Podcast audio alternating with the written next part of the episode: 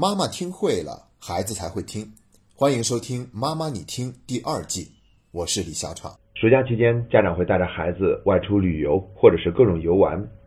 那么就不可避免的多了很多跟孩子同时出现在公共场所的机会。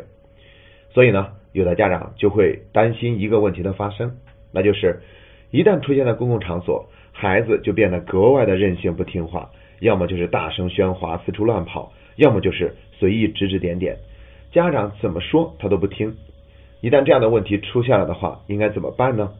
那我们今天就来好好的聊一聊这个话题，还是分成两个部分。第一个部分来分析一下这个问题出现的原因是什么，然后我们再给出具体的解决方案。那我们还是先来分析一下原因。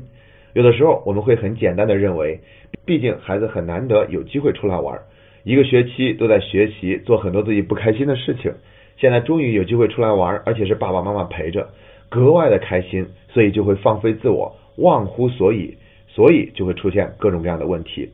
其实这样说呢也没有什么错，但是呢他还是把问题简单化了。仔细琢磨一下就会发现，其实不仅仅如此。我觉得还有三个原因。第一个原因呢，就是孩子他不是故意做成了那个样子，也就是说他在那里大声喧哗四处乱跑随意指点，他并不知道自己的这些行为就是在大声喧哗四处乱跑随意指点。所以这个孩子呢，你问他什么道理或者礼仪他都懂，他都能说得很好，但是他自己做的时候呢，他就不知道自己就已经是在犯了那些错误，他还以为自己做得很好呢。所以呢这就是属于一个孩子的盲区，他的觉知力在这一部分还需要有所提升。所以我们不要认为孩子是故意这样做的，因为每一个人都有廉耻心，也都想让自己把一件事情做得更好，所以他又何必明知故犯做这些事情呢？这是第一个原因，我们不要认为孩子是故意的，否则的话我们就是在冤枉他了。第二点原因就是不被尊重，也就是说我们在管孩子的时候，尤其是在公共场所，就会发现孩子格外的不愿意听话。为什么呢？就是因为孩子他也有自己的尊严，也有自己的面子，所以当我们就那样毫不留情去训斥孩子的时候呢，他也会觉得不舒服。尤其是前面我们还讲了第一条，就是我们可能还会冤枉孩子，说他是故意这样做的，这就会更加激起孩子的对抗情绪。他觉得没有得到尊重，那自然也不会有尊重我们的行为出现，而是产生了更多的对抗。那在这一点上呢，一会儿我们也会给出相应的解决方案。然后我们再来看第三个原因，就是没得选择。这一条呢，主要是指其中一部分孩子，比如说特别好动的，然后跑起来就没完没了的，在学校里面可能也是很难在课堂上安安静静的坐下来。那以前呢，我们也曾经解读过，这一类孩子呢，他们并不是愿意那个样子，而是他们不知道除了这个样子以外还可以怎么样，也就是说他们没得选择，他们只能是这个样子。而我们那个时候非得让孩子马上调整他的行为，对他来说他并不是不愿意配合，而是他根本没有办法及时的做出这样的一个转变，哪怕他想他都做不到，也就是我们俗称所说的那种一根筋。所以看起来呢好像他是在对抗我们，其实我们又误解孩子了，他很冤枉，因为在他的世界里面就不可能对一个事情如此顺利的完成转变，特别是他正在兴头上的时候，你想让他马上调整，这对他来说是一件很困难的事情。那我们知道了这些以后呢，再给建议就要容易的多了。接下来我们就进入第二个部分，我一共准备了4条建议。第一条建议呢叫做约定。你看，所谓的约定就是为了提前跟孩子打一个招呼，这样的话呢，让他自己心里面就对这些有一个提前的准备，不至于现场的时候再去发生这样的冲突，现场去教育孩子，那这相当于是给孩子打了一个预防针。然后真的要约定的话，也不是说我们直接跟孩子约法三章，出门不能大声喧哗，不能四处乱跑，不能随意指点等等等等，也不是这个样子。最好的话是调动孩子的积极性，让他在约定的过程中本身就对自己的行为有一个更好的反省和认识，而不是说是我们约定了，孩子也觉得他遵守约定了，但是他并不知道自己的哪些行为本身其实就是在破坏约定。所以说呢，我们可以跟孩子一起去查，在公共场合要注意哪些礼仪，然后跟孩子一起去讨论，得出来的这个约定呢，也会更容易得到孩子的赞同和支持。这是第一点。第二点呢，叫做演练。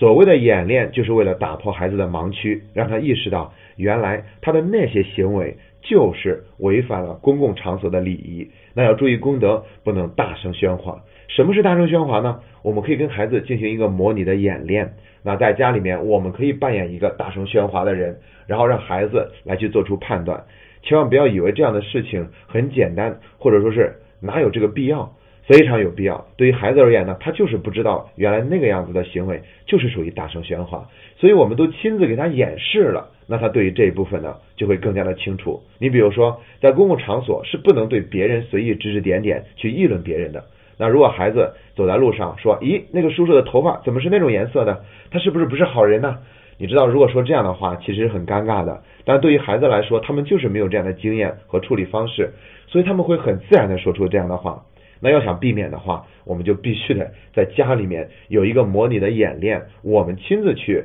做孩子那样的一个角色，让他知道原来这样的行为是不对的。又或者帮助孩子去反思一下之前某一次外出的时候他曾经做的哪一件事情。不要有任何的谴责，就是一份善意的提醒。这样的话，孩子就会更加清楚的知道，哦，原来我的那些行为本身就是在违反我们的约定，那他自然就会有一个更好的行为表现出来。第三点就是暗号。所谓的暗号就是为了维护孩子的那份面子嘛，因为我们直接训斥对于孩子而言他们是不愿意接受的，虽然很小，他们也有自己的自尊。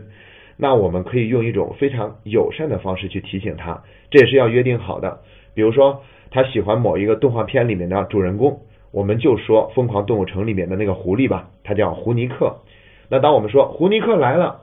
这样的话就是在提醒他声音实在是太大了。那这样的话孩子就知道，那别人也不明白说什么，但是孩子心里面很清楚，这本身也像一个游戏一样更加好玩，孩子也觉得有趣，同时他还觉得自己得到了很大的尊重。那如果孩子在公共场所四处乱跑的时候，我们就可以跟他说呼叫大白。大白是动画片《超能陆战队》里面的一个非常可爱的机器人，那他非常的乖巧，所以用这个方式来提醒他，你的走动太多了，你要让自己静一静。那我想呢，这样的方式一定会得到孩子更多的配合。当然了，即便是我们用暗号，也一定是非常友善的，不能因为有了暗号就可以在那个地方吹胡子瞪眼，或者是很生气的去跟孩子说这样的话。要相信孩子他自己本身也是愿意做好的，不会故意跟我们唱反调，也不会在那个地方明明知道那些行为是错的，还偏偏要一定那样坚持着去做。第四条叫做给选择。前面我们讲到了原因的时候，第三条就说了嘛，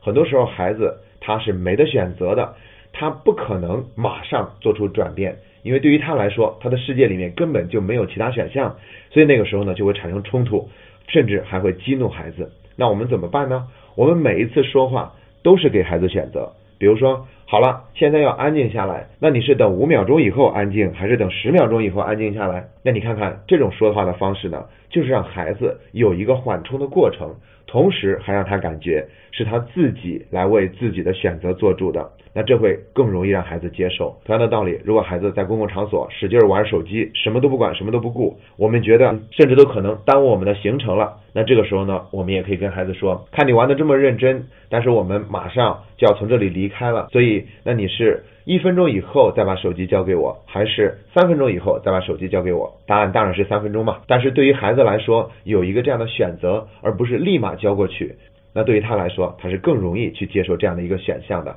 而且他觉得自主权就在自己的手里，也会提高一个孩子的那种自主性和积极性。相信能够用这样的方法再去对待孩子的时候呢，我们就会减少很多跟孩子之间的冲突，也不会引起孩子的对抗。更重要的是，我们理解了孩子的他并不是故意的，并且我们还给了他更多的包容，让他有一个反应。所以呢，我又再一次想起了张爱玲曾经说的那句话，因为懂得所以慈悲。但愿每一个孩子在跟爸爸妈妈一起外出的时候，都能够被爸爸妈妈看见，看到心里去，发自内心的理解他，尊重他，并因此而产生更多优秀的行为。今天的节目就分享到这里，谢谢大家。